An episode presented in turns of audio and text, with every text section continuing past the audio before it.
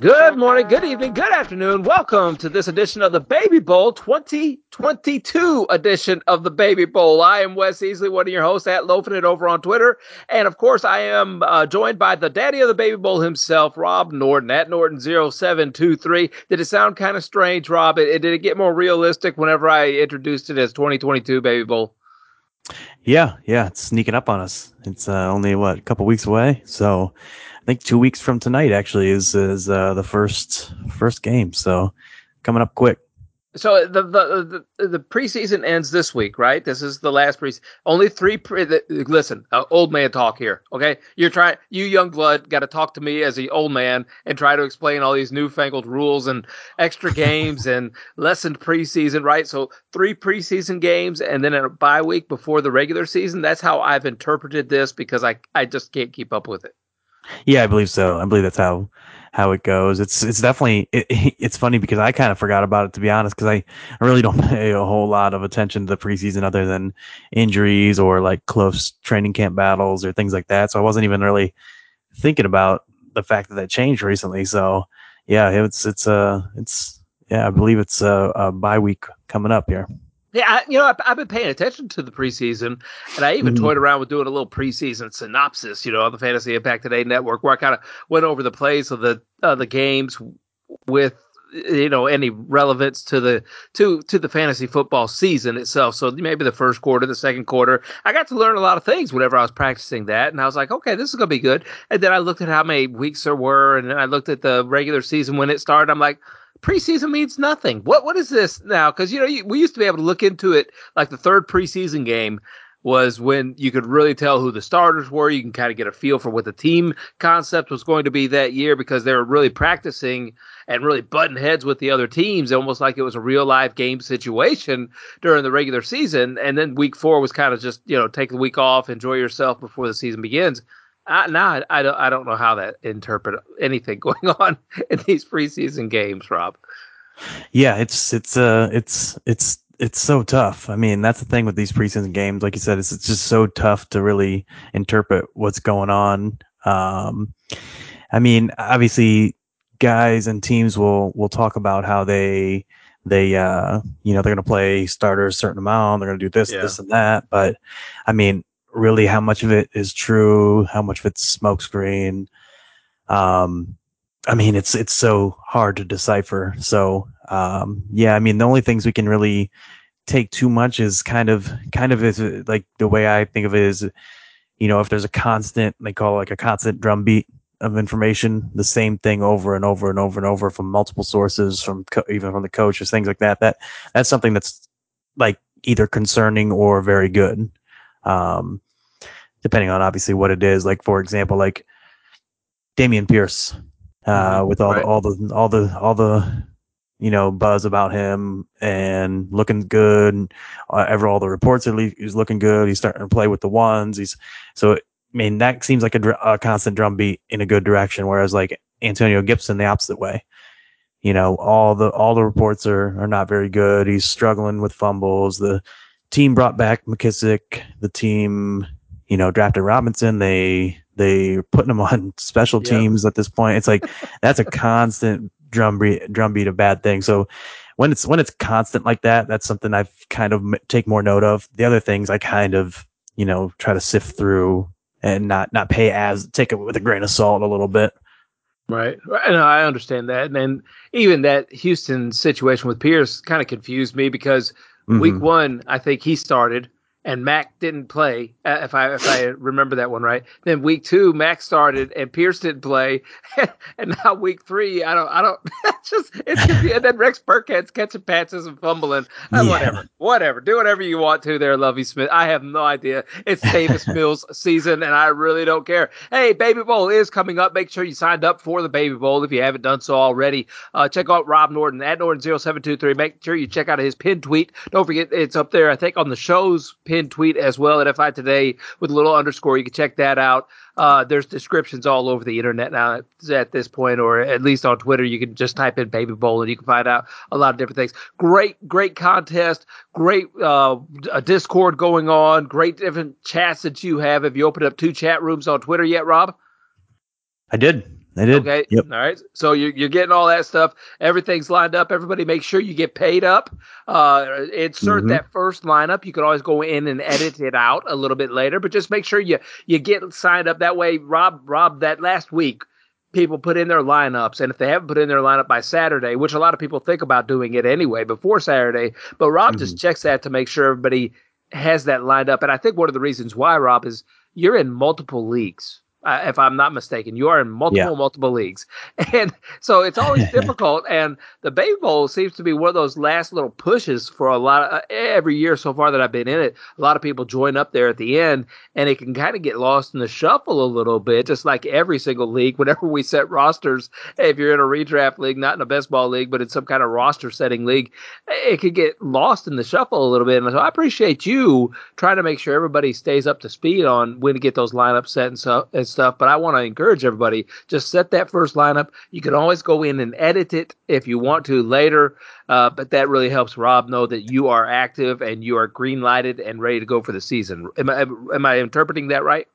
Yes, definitely. Okay, okay, okay. And uh, so how many leagues are you in this year, Rob? wow. Um, good amount. I don't know if I want to say say it here on the on on air, make it public Really? knowledge for my wife. No, I, I'm just, I'm just kidding. Uh, I think I mean not counting not counting um best ball leagues, of course. Oh, we can't count Um, best ball leagues, can we? I mean, I, I did. No, I, no. I, I asked that question on Twitter. How many fantasy football leagues are you in? Great responses there. Somebody had ninety something leagues they were in, and uh, I was thinking about it. I'm like, and and I'm trying to make sure my wife's not in the room, but uh, I, I was thinking about you know I, I could be I could be pushing I could be pushing 50, 60, 70 easy with best ball leagues. Oh yeah, definitely. Um, I'll be I'll be pushing that amount too. Um, and that's the thing that's nice though with best ball is just obviously you can get more and more drafts in. I don't know if I don't know if it's nice actually, but um, you know you get sucked in, so it's so addicting. But I, I I enjoy it, especially like with the the slow drafts on on uh, you know any of the sites Yeah. to do do best ball slow drafts, just because it gives a nice a nice way to you know still be drafting um, get your get your it's to me it's more of a mock draft but with that actually has skin in the game essentially um, and it's mu- taken much more seriously than than people who just go in the mock drafts and mess and goof around and things like that. But so yeah wi- including those uh, definitely. But other than that i think i have 20 21 maybe somewhere in that range. There's there's still one that's kind of up in the air. Um, I haven't we haven't heard from the commissioner still, so um, yeah, so that one I might it might be end up being twenty. So how do you how do you manage all those? I know like J, JB, he he's talked about having Excel sheets and doing it over there on some Excel sheet. And me personally, I just fly by the seat of my pants. A lot of times, I, I'm always like, I can't, I gotta get better organized. I gotta get better organized. And it just doesn't end up happening. So I don't know how to do that. Yeah, so I uh I I do have spreadsheets. Um I use I use like Google Sheets or Excel, same thing, but essentially like I have I have a spreadsheet for pretty much like I have a spreadsheet of all my rosters. Mhm. Um and a lot of times I mean most of the time I don't really change that in Do- season you- in terms of the rosters. Do you download that? Like, is that in a some some type of downloadable thing, or you actually go in and hunt and peck and down and put in every roster you have? I go in and put in everyone. So like yes. So so for example, like I have a spreadsheet and it's titled 2022 rosters. Okay. And what I do is like I have my I have my four keeper leagues up front, then I have like um, my dynasty leagues, then I have my redraft, and then everything, and then I have uh, all the all the uh, best balls. So what I do though, Wait, no, no, Is- no. You did not. You're not putting in all the best balls too. oh yeah, oh yeah. Oh yeah, I'm I'm I'm a maniac when it comes to spreadsheets. I, I work on spreadsheets all day at work, so I I, I love it. So I, I bet you work work wishes you worked on their spreadsheets a little bit more than your fantasy football spreadsheets at work. they probably do. They probably do. But no, yeah. They, so what it what I do is essentially, um, most of the time I use this in the beginning of the season just because I like to I like to look back on it next year too because I, I don't change this. Once I draft once once the season starts I don't change it. So like, um, for example, like I have you know my my dynasty rosters in there right now, um, and I don't once whatever ro- roster I go in with in the beginning of the season, I don't touch this again until next year when I basically make a copy of it to start for the following year. But what it what it what I do do with it is I go back in there and I basically know okay these are the leagues I'm in right so. Right. I'll start with the first one and then I'll so I'll see like for example in mine it's my it's called WCW it's my longest running um, home keeper league. Yeah. So I see that one and then I go into my app uh, on the phone or whatever and set my lineup, do my waivers for that league, and then I just move down the line and keep doing it for make that make that way. I'm Start I start just that on Friday night, get done by Sunday morning. Is that is that how it works? pretty much it's a it's a it's a process. But and then the other the other thing too is I I do use um fantasy pros. So sometimes I do it that way, depending on Okay. what what I'm want to do at the time. But on fantasy pros, um, you know, they have a nice nice uh, multi league um Yeah. Aspect where you can you know download all your leagues and they have obviously more features than what my spreadsheet does where so they they got the whole you know the ability to tr- kind of give you the best free agents available in your league and like all these different features and things like that and you know if the nice thing about it is that if you if you um just i think you can put like ten dollars on one of their one of their uh partner sites yeah, you yeah, know yeah, yeah. and and you can get a for free I'm I'm holding out for a sponsorship. You know, maybe they'll maybe they'll just want us to talk about them a little bit more. You know, maybe that's what Yeah. fantasy pros will want to do, and then we'll have it. I got it there though. I I'm I'm I'm I'm eyeballing it because I do want to make my life a little bit easier with all that. So, how many Yeah. years past do you have on these Google sheets? I call them Excel sheets. You're you know a '90s kid or something like that, so you got the Excel sheets, uh, Google sheets. How how many years back do you save your lineups? How how long? Can we go So back the ro- history? the rosters themselves i only have the past like couple years but Okay. I do have another Google sheet, and this one has it's a different one. It's all I just have it named Fantasy Sports, Uh, and this is all every single fantasy league I've been in since 2006 2007. So I got a I got a uh, the first tab is chronological order. And it's basically broken down like it starts out. It says basketball 2006, 2007, yeah. any any leagues I was in for that, the the name of my team. Oh, I forgot about that. You're doing this for every sport you're in too, aren't you? Yep, yep. Place my my my uh, place I got in the league out of how many people, the cost, the winnings, and then the profit loss. Oh, and. I have that for every league I've ever been in since 2006 and seven, and it's all totaled up. It's totaled Oh. up by by season. It's totaled totaled up by um, grand total, and then I also have in that same spreadsheet I have a tab for each individual league too. Oh, Rob. And then so like my first tab is like I said that WCW league, and I have 2007, 8, 9, 10, all the way up through 2022, and I have every fin every every team name that I had. I had every every place I've gotten, Wow. every cost, every winning, and that way at any time I can just check the chronological order, and it gives me my grand total. Or I can check any even any league, and I can know how much I've put into that league, how much I've gotten out of that league, and and so on. I I'm, I'm pretty- speechless. I'm Yeah, I'm pretty uh pretty pretty on it with the spreadsheets. yes, you are. I don't, I don't know. You made me laugh. You made me cough. That was good. That was good. I'd like to hear that though. I've never even thought about doing that. I, I actually have a little notebook that I've saved over the years of everything I've written down on bathroom walls. That's that's the only thing I have that would be archivable for me. That's that's it. And then most of them are just pictures and drawings of inappropriate things. Rob, that's that's all I have. Yeah, that's that's pretty close. I It's think. something. It's something. It's, uh, yeah, it's, okay, I'm joking. it's similar. It's similar. hey, uh, but yes, uh, we look uh, here on the Baby Bowl podcast. I got kind of a little sidetracked there because I was overwhelmed with all that. I was picturing it in my mind, and I can't picture Google Sheets very well, so I was picturing notebooks, is what I was picturing, and that's a lot of notebooks. But uh, we want to go over. Uh, we've been walking you through the baseball season a little bit, so we want to go over some of that stuff, just some ads to add to your team that maybe you should stash. And I'm sure if you're still paying paying attention to baseball, you're probably already doing this. But if you just you know happen to be in the championship, there have been that far before, uh, just a couple of names there. Uh, and Rob, you're going to have to help me remember because I got up early, early this morning on some of those names. I got I got it right here. I got it right here. Um, in one league, I've already stashed these two guys, and this is a dynasty league, Rob, that I took over here later towards the year. No shout at the playoffs or anything. So I'm kind of thinking about rebuilding for next season, and I had to stash uh, the guy from let's see, I, I benched him today because he wasn't starting, which really actually he hasn't started the last like two out of the five games or something. Montero, the third baseman from Colorado, first baseman and third baseman from Colorado. I figured I needed to take a shot at him. Looked like he had good numbers though in the minor leagues, and I, I hope that could translate. And so far, he's done pretty well in the majors. And being a Colorado player, you know that that's always going to be profitable for your dynasty teams going forward.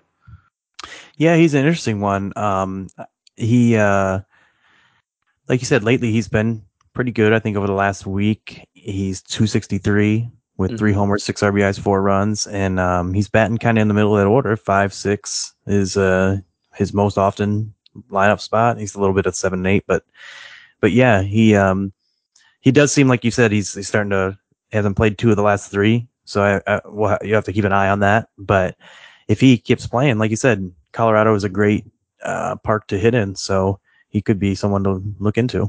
Hey, how you reckon you say that first name? Elijaros? Whew. Elijaros? Elijaros? Montero. That's I just say Montero. Montero. In my brain, I just say Montero, so I know who it is.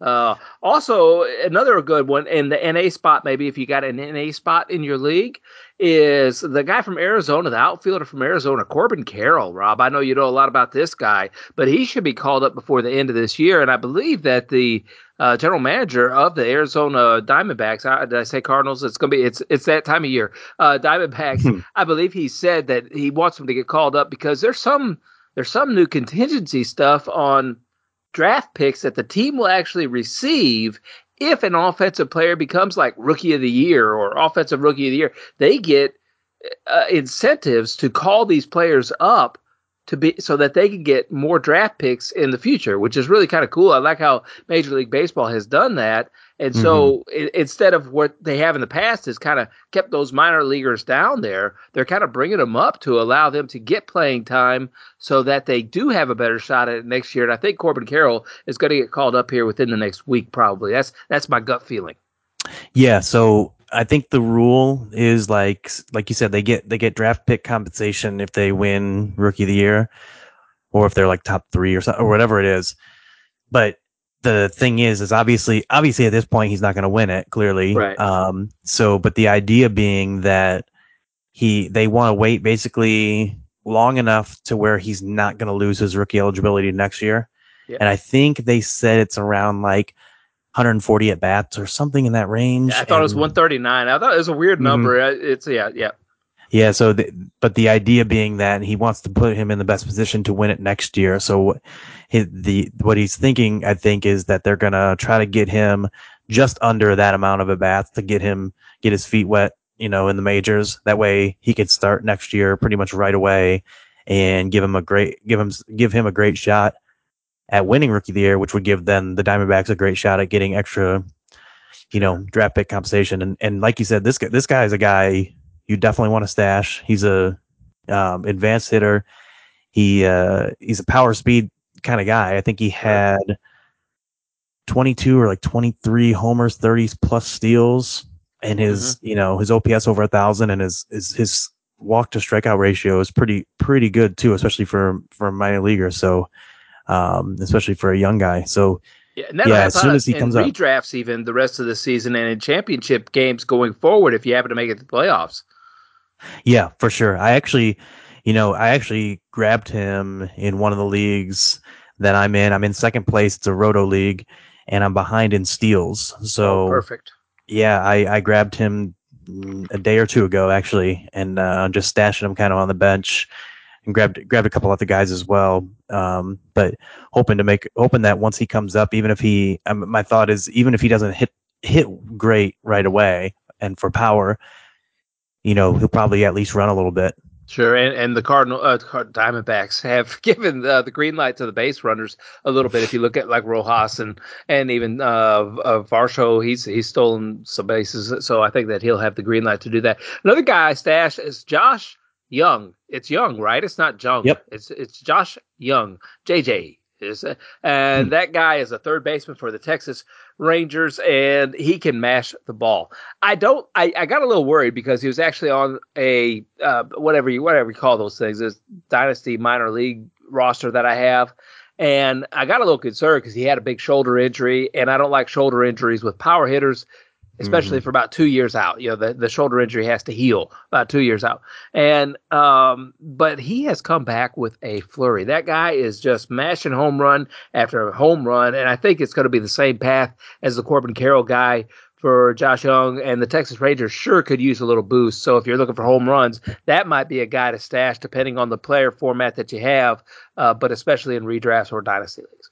Yep, I completely agree because it was the same kind of thing for me because I was worried as well with the shoulder and anytime I see like shoulder or wrist injuries with with hitters, like it really gets me nervous if they're like more of a power guy because um, it seems like those kind of injuries, like the wrist, the hand, the shoulder, really sap that that power. It seems like so yeah, it would make me really nervous. But like you said, he's already come back, and I think in 70 at bats, he already has up to eight home runs, over 1100 OPS, and he's you know 15 Ks, seven seven walks. That's that's certainly fine and doable. So oh. yeah, he's someone that definitely if you're looking for power.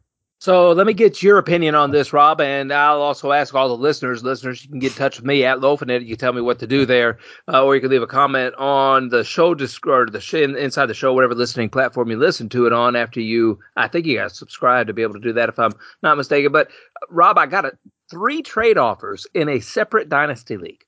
Now, let, keep in mind, this dynasty league it was finished at like 20 or 30 points last year or something. I got it in the fifth. I got it all year long. It's been in the 70s and then I ran out of moves. I couldn't I couldn't move anymore. I, I hundred moves sounded like a lot at the beginning of the year, but I, I am not a patient guy. I'm not, I'm just not a patient guy. I probably mm-hmm. should have been more patient, but I'm not. But here's here's the moves that I've been propositioned with. Okay, are you ready for okay. this?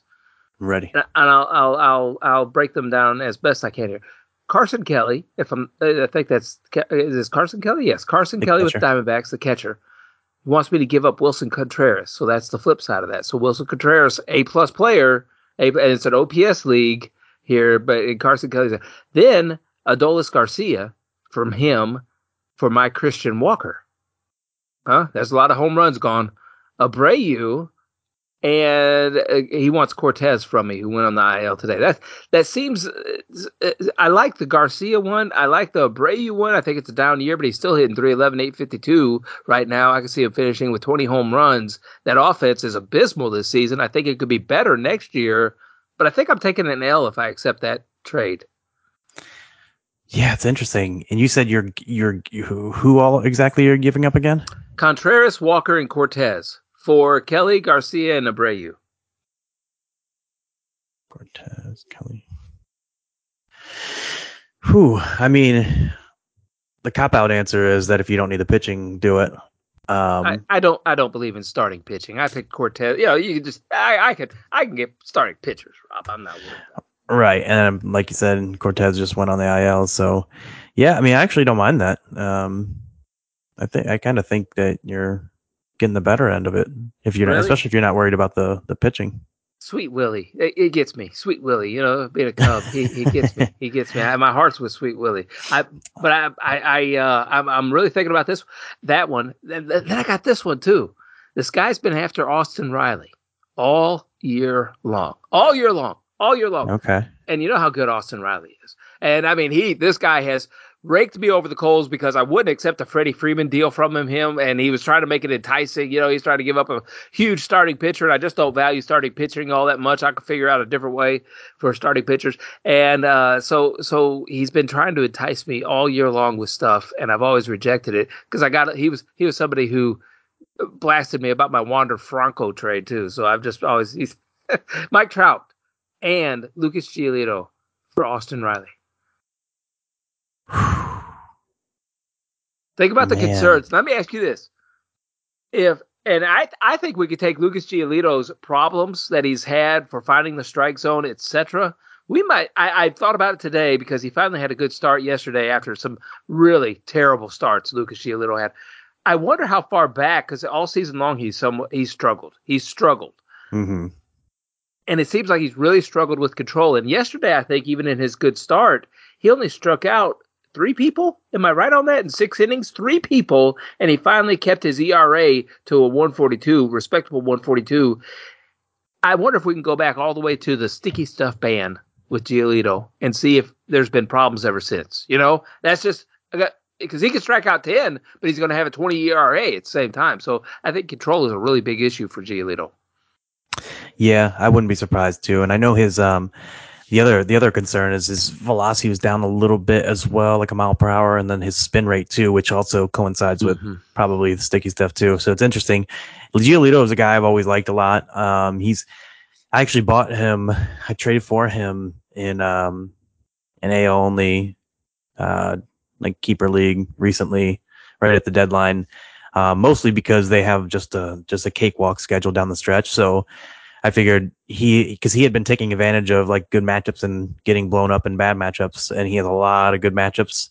Um, and he obviously the most recent one was the one against Houston, I believe, and he got blown up. Um, but the one before that wasn't too bad, but it was against a bad team, and then this one was against Baltimore. So, yeah, I think he could, because um, his his swinging strike rate or his his his K percentage is still actually really good, if I remember correctly. So he's still striking out guys. Um, I'm hopeful for him to kind of figure it out next year. So the right. thing is, though, it's it's really tough because obviously Austin Riley is just a young stud. and, next ten years, you know. Yeah, and and Mike Trout. I mean, as much as I love him, that that back issue too. Like he he has a degenerative issue. Like it's just. I, have always he, and someone someone someone once told me that ain't ain't nobody ever used to have a bad back. So it's uh, it's, and it wouldn't uh, surprise me. You know, if Mike, it wouldn't surprise me if in the off season there's a press conference and Mike Trout retires. You know, I mean, yeah. just it sounds like one of those injuries, man, where he is going to stay sidelined. He's going to be sidelined all the time. I just I, I can't see doing it. I would probably be more inclined to do it because this guy's a big Braves fan, and he's he's done a lot. He's the commissioner of the league and so forth. So I think I could do some sucking up right here if I took this trade. But if yeah. he would just if he would just admit that my analysis, because uh, Freddie Freeman and Austin Riley at the beginning of the year, and my projections of being miss of missing out on about 15 to 20 home runs if I made that trade, if he would just admit that I was right, I probably would be more inclined to take this trade. But I, I just rejected it. So yeah, I can't I can't blame you. It's it's a tough it's tough to give up a guy like that.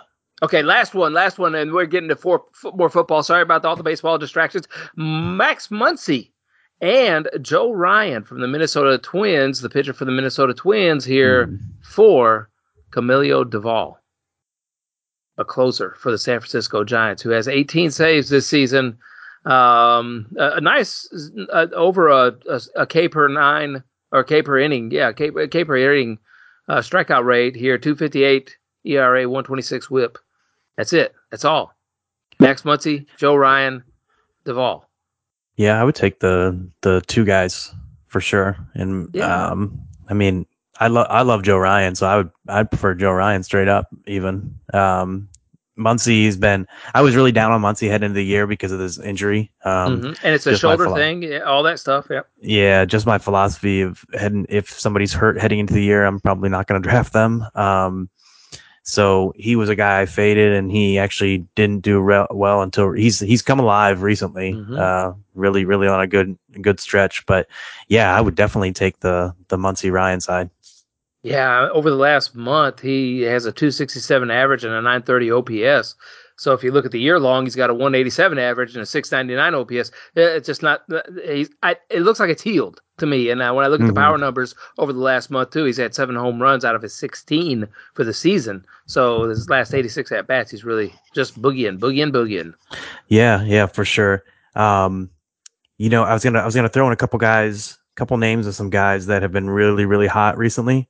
Yeah. Um, Jake Fraley seems like yes. every year at the end of the it seems like every year as I know last year for sure. I think he was with the Mariners down the stretch last year and he really came alive. He's a guy with great place plate discipline, so he's he's he gets a boost in points leagues, and then he's has a little bit pow- power and speed, and he's playing for Cincinnati, so it's a great park to hit in. Um, Bryson Stott has really came alive for for Philly. He's he's running a little bit too, and so if you need speed, uh, go at him because he's he's hitting well too. Um, and then two um, outfielders that have been uh, really, really, really good um, lately is um, Jake McCarthy from Arizona. Right. He's he's been running a lot. Um, he's especially good if you need steals, and then Lars Nootbaar from from the Cardinals. Uh, he's been he's been awesome recently, um, and he's been hitting, starting to move up the lineup. He's hit lead off the past three days, I, I, I believe. And yeah, you're you're absolutely right. That's what I was going to say. Is that he's he's even batting lead off for St. Louis, and it seems like they and, they had confidence in trading whatever that guy's name was that ran all over the place and then uh, got traded to the Yankees. I think they had confidence in Nootbaar oh, to take over that position. Yeah, that was um, Harrison Bader. Harrison yeah, Bader. But, they all look the same to me. I was going to say yeah. Dylan Dylan Dickerson, Dylan Carson, Carson Dickerson. That's, not. I was going to say, but yeah, Nootbaar, Newt Bar, for example. I mean, he's hitting 360 over the last week with three homers, 10 runs, seven RBIs just in the last week. And then in the last month, he's still hitting 305 with four homers, 14 RBIs, 20 runs, and two steals. So, um, yeah, he's, he's, uh, seems like he's figured it out, especially, you know, in terms of plate discipline. And if he continues to hit the top that lineup, he'll be a great source of, of runs and, um, he'll chip in a little bit of homers and steals too. So, yeah, he's a, he's a nice, nice add. I've, I've added a lot of those guys um, in a lot of my leagues, especially um, like I said, Fraley. Fraley's good for both, but you know he has that boost in points leagues with his high walk rate. So if you need you know guys guys there, those are some some good guys to add.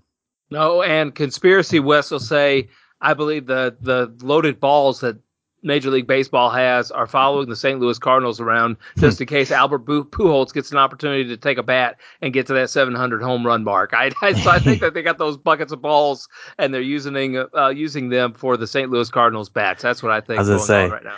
You could you could be right. Maybe they maybe they, they're even switching them out for Pujols at bat specific because he's he's on a no, crazy I, tear. It's it's I, it's ridiculous. I, I I told my guys and my guys know it in my home league that I didn't say this, but I wanted to say it last week. But I, I'm trying to stay away from these things.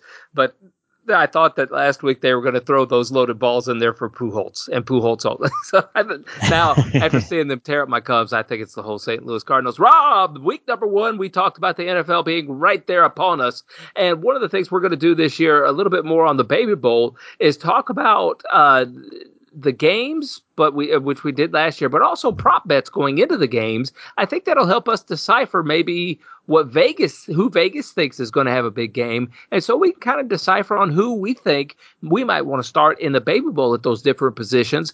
I, I think that that's a good kind of parlay if you if I can uh, parlay that into the Baby Bowl and the Vegas odds.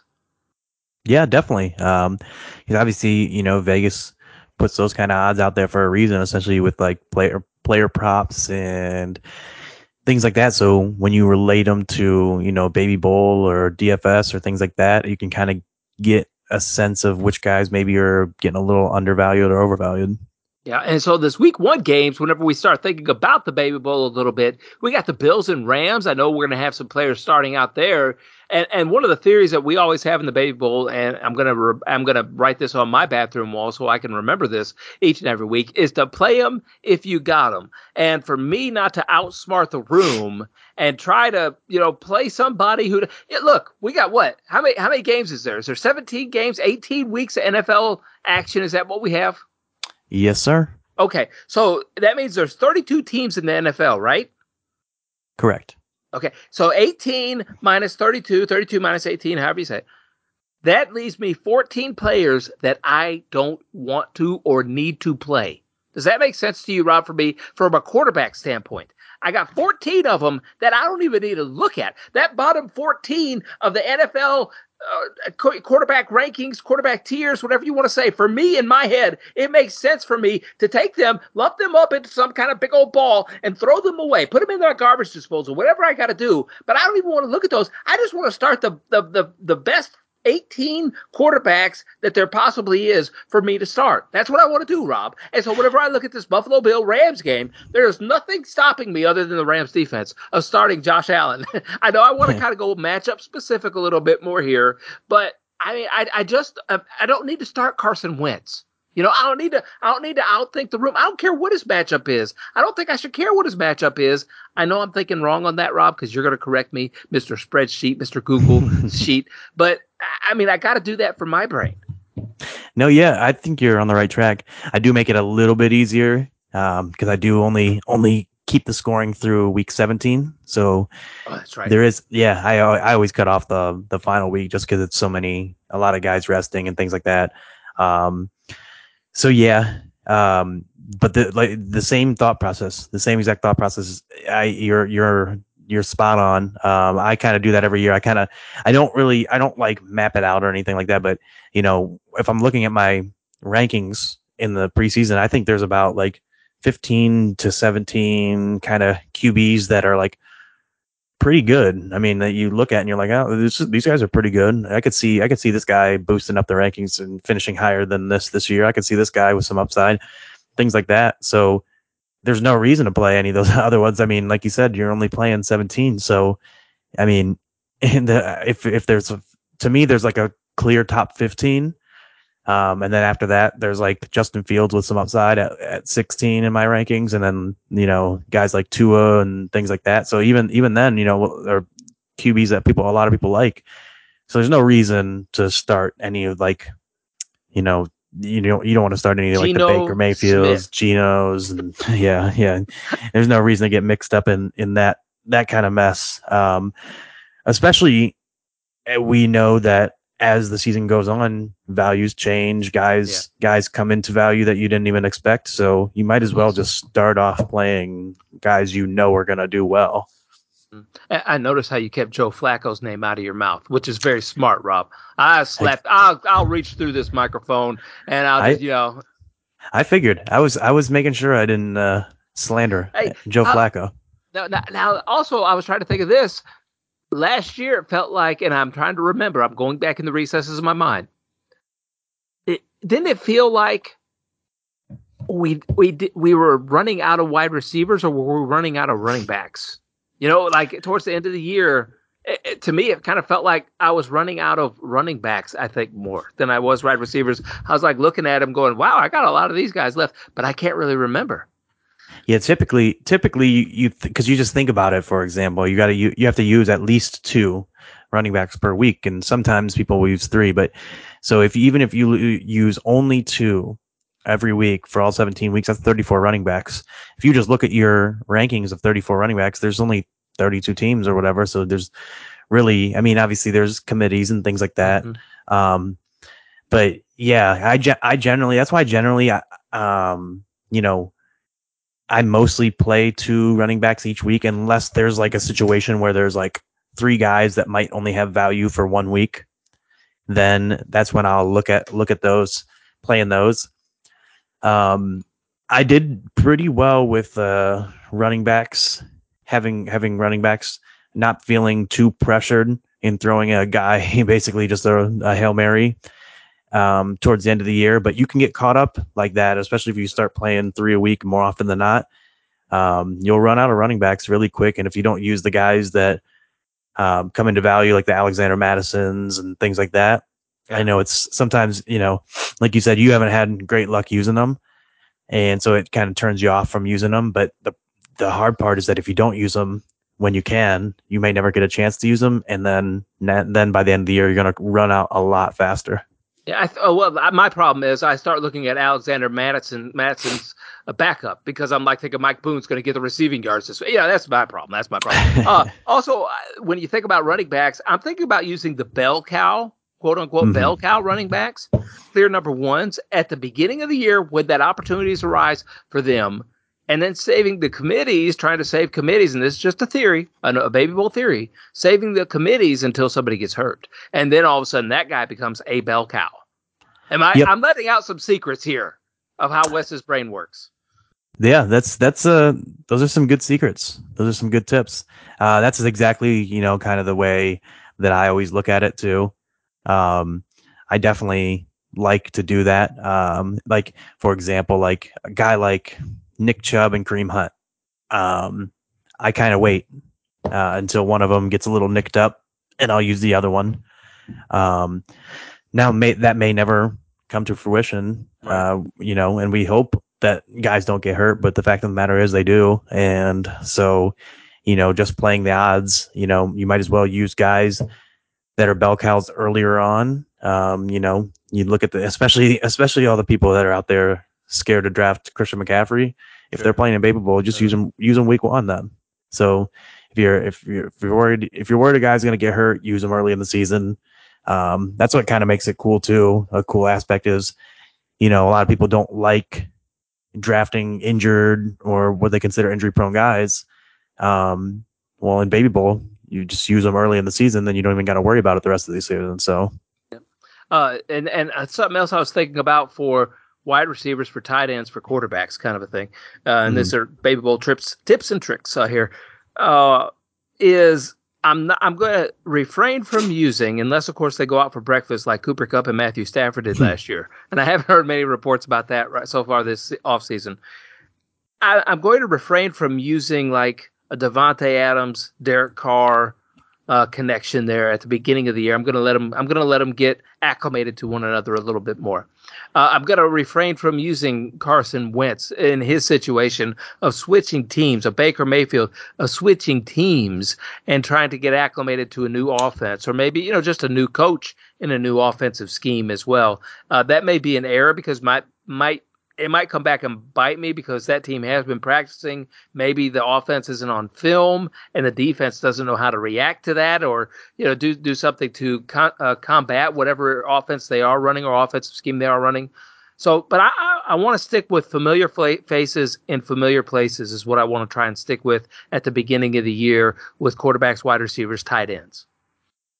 Yeah, no, I think it's your your strategy of avoiding avoiding Baker Mayfield and Carson Wentz is is going to work out really well. Um, well, and I no, just that's that's an example. You know, I know, Matt, know. a Matt Ryan in Indianapolis, even who we think can have a pretty good year, um, and he might be one of those players that I look at to be able to play at some point during the season. But right. I, am not going to do that week one. No, yeah, for sure. Um, but yeah, I, I, I do agree. Uh, like unless it's a unless it's a situation where it's more established, like you said, like if it's a you know Stafford and Cooper Kupp, go ahead and play them together, stack them together, try to get that upside, um, that correlation. But if it is like a newer, you know, a new guy on a new team, maybe wait a little bit to to see how it shakes out, what the what the role is on that team. Um, because it's not like you know, obviously you can you can play him later on. You don't have to play him week one. So it's probably a little safer to see how those guys are going to play in their new schemes and uh, new teams and, and go from there. I think it's right. Hey, uh, Rob, we got uh, about 10 minutes left or so on the show on the Baby Bowl podcast here. Let's go over to those player futures like we were talking about and look at some of these odds. And we're going to get into those odds a little bit more, you know, like for p- player props as the season goes on for the different weeks there, just to kind of get a feel for, hey, we like this prop. Oh boy, we know he's in a smash spot. We got to take this over under here. We got to take the over on this one or the under on this one. But right now, player props, when we look at awards, I like looking at these things at the beginning of the year. It's kind of cool to me uh, just to see how good a value is. And a lot of good values on the board, if you ask me. A lot of plus 16s, a lot of plus 650s. Most valuable player award. Usually, this most valuable player award goes to a quarterback, Rob, uh, every year. Every year, it feels like it goes towards the quarterback.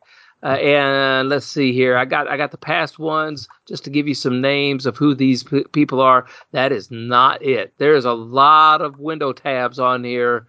That's that's rookie of the year. This, oh, here it is. Oh, that's not it either. Rob, where'd it go? I got Jim Brown. I think I went to the bottom of my page here.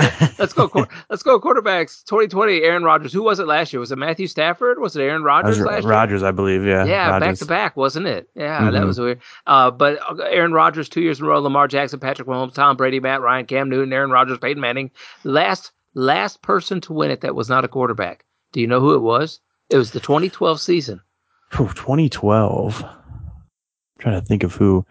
My guess is maybe a running back, LaDainian Tomlinson. He played for the Minnesota Vikings. Adrian Peterson. It was Adrian Peterson was the yeah. last person outside of a quarterback to win that I won't say Heisman Trophy, but it, uh, winning the Most Valuable Player award. Really, really weird to see that. And then it's a bunch of running backs again until LaDainian Tomlinson in 2006, and then Shaun Alexander in 2005. Kind of weird, man. man. Just just to see those things. I didn't realize I, when when you said 2012 and I said LaDainian Tomlinson, that makes me makes me feel old. I, I I'm getting time's getting time's getting away from me that Tomlinson was uh his MVP year was like 2006 or seven or whatever you said. I, I got Google sheets that go all the way back to Damian Tomlinson. hey, this year though, when we look at that award, so most valuable player, you got to look at those quarterbacks. I think, unless we just think that a running back could be able to grab a hold of that thing, but it has to take a really, really special year to do that. Josh Allen is sitting there at 650. Rob Tom Brady is at 850. I don't know who I would give the edge to. I'd give it to Josh Allen, I suppose. In there, I don't think Tom Brady has the same kind of weapons. Josh Allen gets my little nod there, don't you think? Yeah, I think so. Um, Josh Allen definitely the favorite. Um, the big thing is obviously you want to be a quarterback that puts up big numbers on a winning team. It's basically the the the essentially you know what who wins it, and you know Allen and Brady both have the chance to do the same thing. Allen is more exciting. He runs more, so he has that aspect to his game. Um, and so so yeah, I do give Allen the edge. Um, I don't. I don't think Tom Brady can do it. I don't think he'll. I don't think he has the. I don't think he has got it in him this year. I don't think he, Patrick Mahomes is at plus nine hundred. Herbert's at plus nine hundred. Both of those guys are real good odds too. I think I like mm-hmm. that. Uh, Aaron Rodgers plus. They're not going to give it to him three years in a row, so he's out. Joe Burrow plus twelve hundred. He has a shot, a mm-hmm. shot. But we looked at those offensive stats from last year for him, and yes, he had that knee injury at the beginning of the year he just doesn't compare to the rest of those guys uh, as far as the the yards and everything. I don't think Joe Burrow.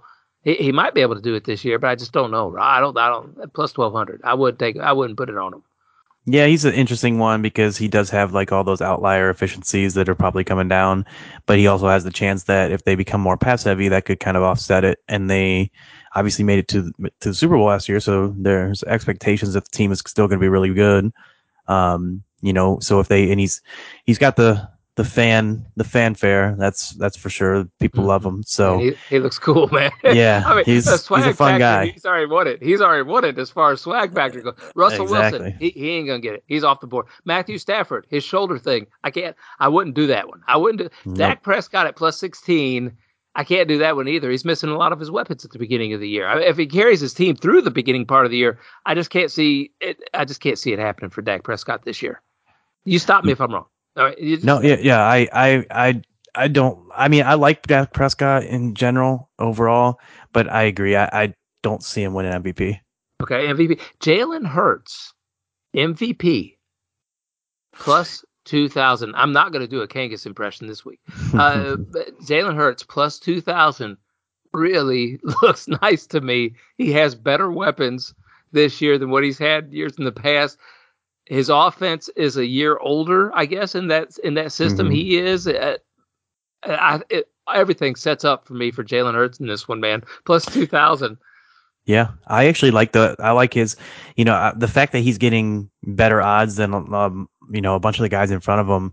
I I like that. You know, there's again they the the main downfall I think for the Eagles is is that are they going to win enough games for him to really be considered in there? Because um, they have a chance. Think they about that chance. division, though. Think about that division. I, well, that's that's know? what I was going to say. The division is not strong, so they definitely have a chance to win the division, and they have a chance. They have a they have a one of the best offensive lines in the NFL. They added AJ Brown. Obviously, he runs a ton, which uh, helps out, uh, adding stats to his his resume. Um, so he's he's definitely got a shot. I would I don't mind throwing throwing some money on him. Okay, uh, I got another one. Lamar's at plus two thousand. I don't think mm-hmm. he has it. Kyler Murray Ooh. plus two thousand. I don't think he has it. I know you like the Lamar one, you, but I, love, I, I, love, I just mentioned two running quarterbacks, so I knew you were going to go ooh. I knew. Well, that's the thing is Lamar. Lamar, even even in a down year, what consider people consider down year last year, still was putting up big numbers, and he was getting hurt. Now, and the other thing that I love about both of these guys, one, they run a lot Two, they both have upside to run for 800 or 1,000 plus yards as a quarterback, and they both have the ability to throw for 3,500, 4,000 plus yards. Lamar and Jalen, or Lamar and Kyler? Kyler has more upside passing than Lamar. Yeah, but Kyler, um, Kyler, he, no, he's not on the board. I mean, they, they don't have any weapons there, and dude is driving around 100 miles an hour. I mean, he's uh, Kyler's See, I think shortchanged. Kyler, Kyler, I love, I love Kyler's odds because they're going to be a good team. They the last two, the last two three years. I mean, they've they've collapsed in the second half, but Kyler was the MVP favorite heading into halfway through the season last year before he got banged up and other players got banged up. And then the year before he was he was borderline talking about MVP favorite. So for me, that's the thing is like they they did that last year without Hollywood Brown. Um, and with Hopkins out, with Hopkins out, Kyler has shown the ability to run more, and he and Hopkins is going to be out early in the season when theoretically Kyler's more healthy. So I could see Kyler putting up some monster games early in the season, and if they, as long as they win, he's going to be the one putting up monster games. Okay. So right. that's what I, uh, it's. I can, see, it, I can, see, I can him, see that scenario. Yeah, like I, I'm, I'm, I'm not saying they're the favorites, but when I just look at players like that, I look at if if they can rack up a big stat line, eye popping numbers, and their team wins a lot, oh. they've got a good shot. Yeah, but uh, you know, 17 games for him, 18 games, whatever it is, 18 weeks, 17 games. Uh, that's a lot of games for a little feller like that, and I don't mean that in a derogatory remark. I'm just, I just he it's, seems to is. run out of gas, man. He seems to run out of gas every year. Derek Carr is at plus 2,800. That looks juicy and enticing mm-hmm. That, that one looks nice. Kirk Cousins Kirk plus 5,000. I love that one. We are just talking up the Minnesota Vikings left and right. You know what I mean? That defense, I don't think got much better than what it was last year. So every mm-hmm. game is going to be a shootout. You know, and and Justin Jefferson, new offense. That's the only thing that kind of goes against it for me is that he's in a new offensive scheme. But I think as the year goes on, he might get better in that scheme a little bit. Plus, it's Kirk Cousins, man. He, does he even know what a scheme is? I mean, it's it's Kirk Cousins. He he's adapted before. Right, exactly. And you look at his numbers. He's he he was actually. I was showing someone the other day looking at his uh, player profiler, and his his I mean his efficiency, his his YPA and his completion percentage and things like yeah. that are just off the charts. Really, like people don't realize how good Kirk Cousins actually has been. Um, and like you said, I mean, hopefully Irv Smith will be healthy enough. Um, he's yeah. obviously banged up with the the finger or thumb or whatever it is, the hand injury, but he's supposed to. He's on track to play week one. They also KJ Osborn could stay, take another step up. They're talking about how they're going to be playing in um, more three wide receiver sets this yep. year. They're going to be hopefully airing it out more. Yep. So, yeah, I agree. I, I love the odds on Kirk Cousins, and and you know that that that division isn't very strong. I know you're you're Bears. No, no, I don't no, want to sl- slander the Bears there, but the the Lions. I mean, I think they're a fun team, but I don't expect them to take a full jump this year. And we could see. I mean, it's Aaron Rodgers, so you never want to doubt Aaron Rodgers, but we could see the Packers start to take a step back. Um, if the if the Vikings are able to win 11 games, 10, 11 games, and or, or more, and and Cousins takes a step up in in uh, yardage because he's already throwing been throwing 33, 34 touchdowns a year. Um, yep. So if he takes a, another little step up in yardage and, and volume and touchdowns, he he could be right there. I think Green Bay Packers are going to be a ground and pound, ground mm-hmm. and pound, ground and pound Seattle Seahawk kind of running uh, just offense this year. I think that they're going to slow that. There are, I think they probably run some of the fewer plays in the NFL already and they really counted on being able to convert on third down, third and short situations, or even yeah, they just weren't scared. They weren't scared with Aaron Rodgers and Davante Adams. And I think that they are just going to really slow that game down a lot. Hey, uh, looking at some long shots here, and if you see any, you let me know. But I'm I'm I'm gonna put out a couple. Okay, I'm gonna put out a okay. couple long shots, long shots.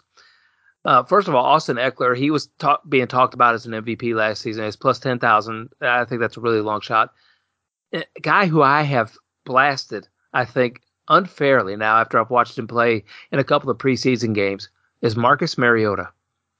Granted, it wasn't against first string defenses all the time, uh, and, and gonna you know things are going to change as the regular season goes on. And I do believe that he's in a really tough conference for quarterbacks there in with Tampa Bay, New Orleans, and even Carolina. That's that's going to be tough. That's that's a lot of navigating that he's going to have to do. But he's at plus ten thousand. Marcus Mariota. And the odds for Atlanta are slim to none. But I'm hmm. sitting here looking at plus ten thousand, and I'm going, okay, if I put a quarter on that, that's a pretty good ROI right there.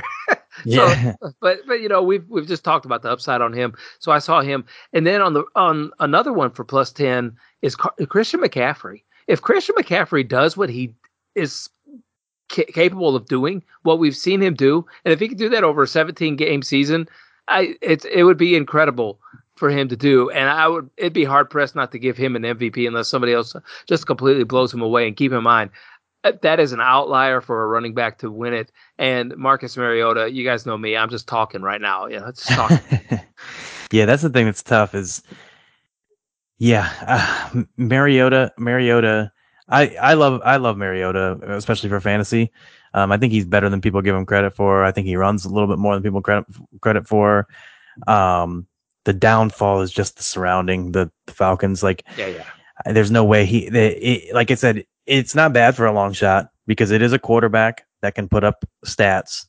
The hard part is just if they can get enough wins, and that's the same same hard part with McCaffrey too. Is if he can get enough wins because I mean. I don't, I don't, like I said, I think they are good long shots. Obviously, they're long shots for a reason. Any of these guys down here, it's, it's tough to pull the trigger on any of them, you know? Yeah, but, Boomer Esiason won it one year. Okay. Yeah. Uh, Mark true. Moseley won it one year for the Washington Redskins as a kicker. He won it one year. So Ken yeah. Anderson won it as a quarterback one year. You know what I'm saying? I mean, it, it's possible it's possible for some strange name to just come up there out of nowhere and and pull off something like that. I, I, don't know that it could necessarily do it in this day and age with all the media and everything that we have. I just don't know if it could do it or not. But all right, uh, let's go over to offensive player of the year. We got to zoom through this one because I want to get to the coaches for sure. And rookie of the year, I want to get through there. Uh, offensive player of the year that goes to a lot of different people. Jonathan Taylor plus one thousand, Deebo Samuel plus one thousand, Cooper Kupp plus twelve hundred um, this is going to go to somebody that's probably not a quarterback, Rob, because they'll give quarterback to the MVP and then they'll give mm-hmm. offensive player of the year to a running back or somebody that Christian McCaffrey plus 2,500. He's My right there. one. That. Yeah. It just jumps it's off a, the page. To, to me, I mean, he's what? 1, 2, 3, 4, 5, 6, 7, 8, 9, 10, 11, 12, 13th, 13th best odds. I mean, for a guy that basically just has to stay healthy essentially. I mean, like every one of these guys, they have to stay healthy. And, but the thing is, is if Christian McCaffrey stays healthy all year and gets the same workload we've seen him get every single year. I mean, we've seen him get it even last year when he was when he was hurt. Like mm-hmm. he would in in any I think the the stat I saw was in any game that he played at least 50% of the snaps. I mean, how many how many how many running backs we talk about we want them to get 70, 80% of the snaps. But this guy, if he just got 50% of the snaps, he was scoring like 22, 24 fantasy points per game. Just 50% of the snaps. So, you know, he's he's basically a guy and he's obviously put up a thousand yard rushing, thousand yard receiving season in the same season before. You know, the the workload is unlike anyone else in the NFL from a both ground and air perspective. If he he if he stays healthy for 17 games and gets the same workload, he he's winning it. I mean, it's just right. to me, it's it's just he's on a different level of anyone you, else. So it, yeah, if you scroll down a little bit more, you can see Austin Ekeler at plus five thousand. He's down in there too. Big workload like, once again. Uh, I like and, Ekeler too. Yeah, and MVP running last year a little bit and all that. Scroll down a little bit farther. Saquon Barkley, plus yeah. six thousand. Mm-hmm. Come, on. D'Andre Swift, plus six thousand. Uh, we talk about those all like you're just talking about with CMC. Those guys fall right in that same thing. I know Najee Harris is there at plus six thousand, but I just can't. I can't. I can't. Yeah, I can't either. I can't either. But but I mean, those I, are the thing with Najee is that we saw we saw him get an insane workload last year. I don't think the workload's going up. And if he couldn't do it last year with the insane workload, I, I don't, and, and the situation hasn't changed enough to where like, oh, all of a sudden now this offensive environment's going to be so good and he's going to score 25 touchdowns or something like, or this offensive line is so much better. He's going to get his, his YPC is going to go up by a yard per carry and just going to be so much more efficient. Like nothing of that has changed to make me think like, oh, hey, if this guy gets just as much volume, he's going to do that much better. So, I mean, he's a great bet for volume, but the, the problem is, is that I mean, he his offensive surrounding isn't good enough to, in my opinion, to like really get him there outside of like insane lucky touchdown season. Sure, and uh, over the last couple of seasons, there it's three different things. It's a like the AP poll, writers poll, and SP poll, or something. Give give SN poll, uh, give give these awards out. But Cooper Kupp won it last year. Derrick Henry the year before that. Michael Thomas, Patrick Mahomes, Todd Gurley, Matt Ryan won it the year before that. Cam Newton, DeMarco Murray. How about that name? DeMarco Murray in 2014 Offensive Player of the Year. That's pretty cool to see that. Uh, a couple years back there, that another name, uh, Chris Johnson, won it in 2009. That was my guy. That, that was fun to look at some of those names. CJ2K. hey, uh, Offensive Player, uh, Rookie of the Year. Offensive Rookie of the Year. Okay, I think it's I think that's what it's narrowed down to. Last year, Ja'Marr Chase won it. Justin Herbert, Kyler Murray, Saquon Barkley, Alvin Kamara, Dak Prescott, Todd Gurley, Odell Beckham won it the year. Eddie Lacy won it in 2013. Hmm. Rob, Dude, Sam Bradford won it in 2010. Uh, Who? Percy Harvin won it in 2009. Rob, Percy Harvin. How about that name? Huh? All right. Uh, yeah, Percy Harvin won it. Uh, Love uh, Percy Harvin. Won an award. He won an award. Uh, Offensive Rookie of the Year. Breece Hall, everybody's darling, 850.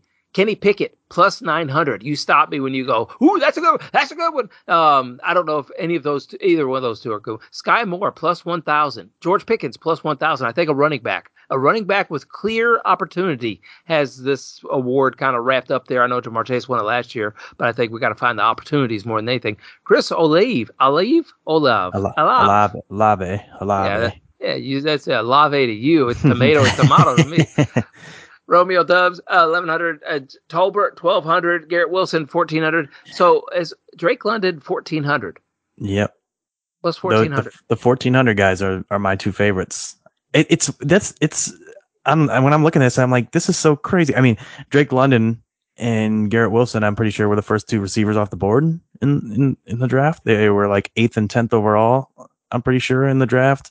They're like elite prospects, elite prospect profiles. Drake London's on a team that only really has Kyle Pitts and no one else, and and he's I know he's banged up a little bit right now, or he was, but you're on a team that is going to be losing and throwing a lot, and you have Kyle Pitts and no one else. I mean, and he was my top receiver heading into the draft. He was top receiver drafted. Um, I don't understand why the guy with the elite prospect profile on a team like that, with that was a first drafted, is behind Romeo Doubs, who was like a late round pick. I mean, this is when Right, just the hype is so. Teams, it's I guess. Teams yeah, they play high- on opportunities, stuff like that.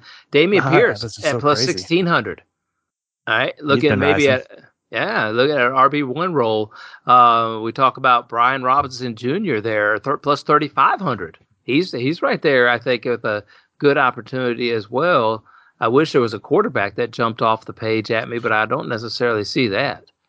Yeah, the only the only way um, one of these quarterbacks would have to take over early. I mean, obviously they have they have Pickett up there. I mean, it makes it seem like they're expecting him to take over earliest of these quarterbacks because it really it's essentially whichever quarterback can. Yeah, yeah, over your over our guy Mitch.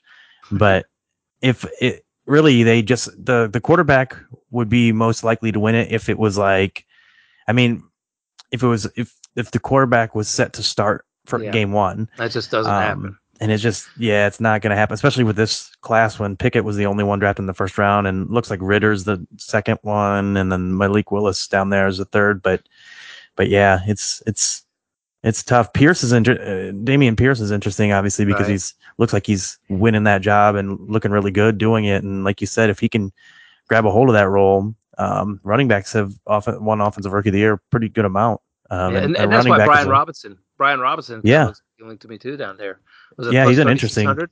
he's he's he's he's honestly Brian Robinson might be one of the best like lo- longer shot you know guys Sure. down here. I would I would take Robinson. I would take Robinson straight up over David Bell if I was given the even David Bell's twenty five hundred. I would give. I would I would if Robinson was twenty five hundred and David Bell was thirty five hundred. I'd rather still take Robinson. So, Gotcha. um, yeah, I like Robinson's odds here. Comeback player of the year. I think this one's interesting too. It gives a lot of big names for us to be able to look at, and we go, whoa, whoa, whoa, whoa wait a minute, what? Uh, Derrick Henry's at plus 400. Christian McCaffrey at plus 750. Plus 750 for Derek McCaffrey. Uh, I thought that was Saquon Barkley. plus 1600 for Saquon. The workload's yeah. going to be there. That's that's a big workload for him to be able to have odds like that. I I just love that one. That one looked really really good to me. Yeah, definitely. Um, I like I like all those really. Um, again, for me, McCaffrey just if he stays healthy, he's sure. Well, he's just, and that's the comeback player of the year. Look at Raheem Mostert plus five thousand for Raheem. Could you imagine yeah. if he stayed healthy in that offense? Come on, man. Yeah, you know what? I was looking down. I was scrolling down here. Why? I don't understand why Trey Lance is even on the list. I don't understand what he, what is he coming back from. I, I mean, I love Trey Lance don't, with the best. Don't argue with that. Let's just take it and run. yeah, yeah. I mean, it, it's it's strange, but yeah, I always a lot of times with the the comeback play of the year, it's very narrative driven. So, like, like it was like pretty much a lock that Alex Smith was going to do it when he came back from that just like horrific yeah. injury. Right, and right, right. as long as he even played a game, and especially he came back, played and played a little fairly well, like it was just like I remember before the year, I told, I was telling someone, I was like, Alex Smith, if he plays in a game this year, is a lock to win comeback player of the year. I mean, it, it's just so narrative driven with that. Um, yeah. and it, and I mean, it makes sense. Obviously, it's called comeback player of the year, so the storyline is the whole thing right and that, that's that's that is important uh, when when you do look at that that that makes some of those narratives a little bit more um, but i you know sometimes performance is in there too so jj watt has the shot then if you're looking at narratives to be pushed i guess at plus 5000 he'd be a good good mm-hmm. one to mm-hmm. put something on uh, Allen Robinson, he just tell you Matt Nagy stories to get you feeling sorry for him. and if he catches two touchdowns, he's player of the year. He is. All right. hey, go to coach of the year. And do okay. not quiz me on who these coaches are coaching for. Because they all look the same to me nowadays. they all look the same to me. This is a really weird list of past winners. Who who won coach of the year last year? I couldn't even tell you, to be honest. Because what are we what are we looking at here when we think of coach of the year in the NBA or something? It's going to be the best, you know, the best team who's going to run away with the title and stuff like that. You know, that's what I think of. Um, right. Manager of the year in baseball is very similar. Best record kind of dictates who's going to win some of those things. Mike Vrabel won Coach of the Year last year for the Titans. They finished 12 and 5, and you think back to what they did without Derrick Henry, how they won games, without Antonio Brown for some of the season. Julio Jones was out for a lot of the season. Well deserved Coach of the Year. And plus, if you remember Mike Vrabel doing those weird things, you know what I mean? Like he's he's pulling out the rule books and, and reading the rule books in the middle of the game, it feels like, to be able to know what all the rules are. And he kind of manipulates the situation a little bit with a, oh, whatever, the time running out on a kick or something. You know what I mean? Just weird stuff. You know, he just, uh, Mike Vrabel, your guy, Kevin Stefanski won it the year before that with the Cleveland Browns. Once again, not the best record, right? But he turned the team around, got them to the playoffs, uh, did some good things there. John Harbaugh won it the year before that with Baltimore.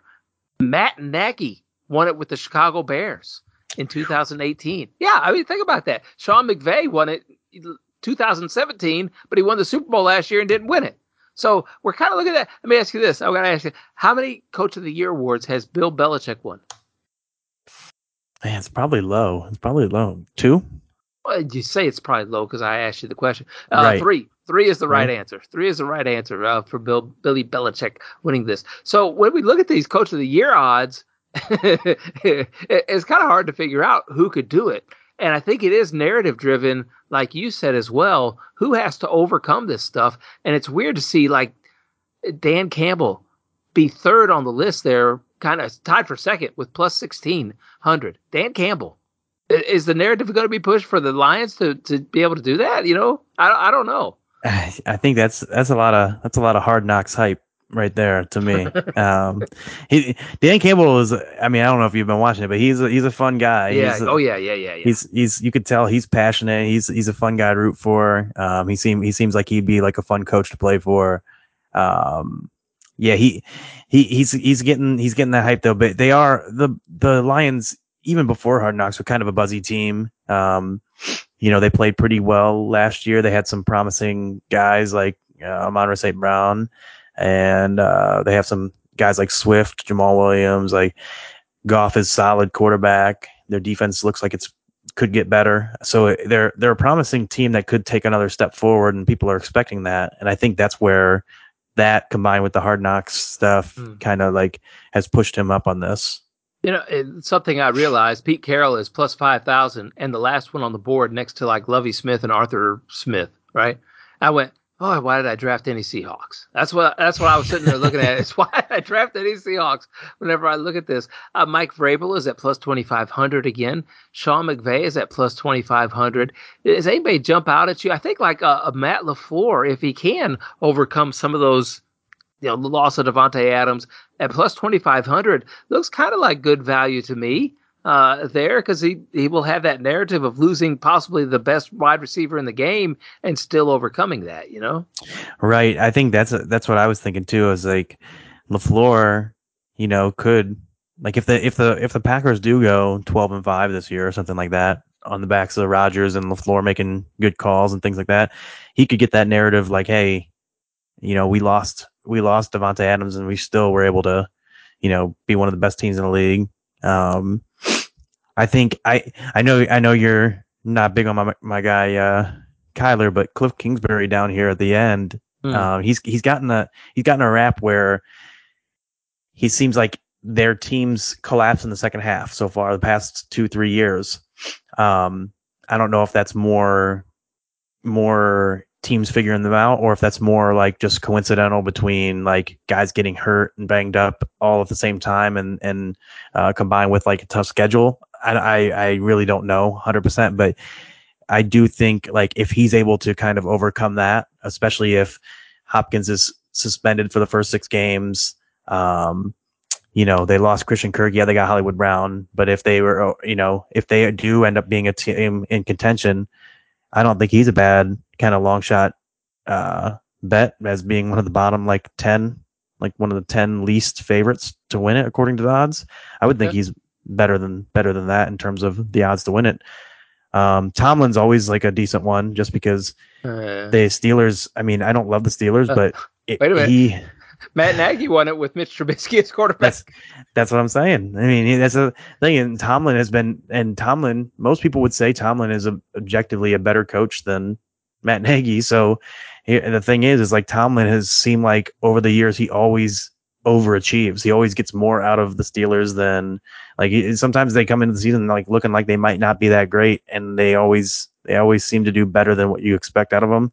Sure. So if they are somehow to to win more games than expected, he could he could get that narrative that he's you know been a he could get the narrative that pushed on him that one he's been such a great coach for so long, always getting the best out of his teams, and two he's doing it with Trubisky. So. Oh. I, I wonder if we went and looked back at some Google sheet somebody made of you know the odds for last season or the season before that for coaches. I wonder if there would be a clear, definitive zone that they would be in in this. Like, you know, would they all be in the plus twenty five hundred zone, or would they all be in? You know what I mean? Like, it just seems like they. It seems at the end of the year like, oh, it should have been more obvious or something. You know what I mean? I, I don't know. Right. Because of what they could possibly overcome. I guess. Um, and that's that's kind of well, I I think Serenini is that how you say it? Nick Ser- Serenini. Uh, uh Serini? Siri- oh, Sirianni, Sirianni. Sir- oh, Sirianni. Thank you. I I, mm-hmm. knew I butchered that. weird thing though, I googled it just to make sure I was looking at some things right. I could buy a Nick Sirianni tumbler for drinks. I, I don't. I could buy a Nick Sirianni bag to go shopping with. I don't understand why I would buy these things. It, maybe it's a probably a um, a charity event or something like that. Is what maybe it was. Maybe. But yeah, but anyway, with the Philadelphia Eagles, with me liking them so much, I just wonder if they could possibly be in the mix too at plus eighteen hundred. I don't know. They're all fascinating to look at. Yeah, definitely. I, I, I think so. I think you could even throw in like Sean McVay, obviously with the Rams. Um, you know, coming off a Super Bowl, and if they are able to repeat or or get close to repeating with like a great regular season, and you know that that could be a narrative. And I think also Sean McDermott with the Bills, if they were finally, if the, you know, if if they're to, if they, if he's able to get the best record in the AFC, Allen gets the MVP, and they're finally able to break over that hump and get to the Super Bowl, I can see McDermott being in the mix too.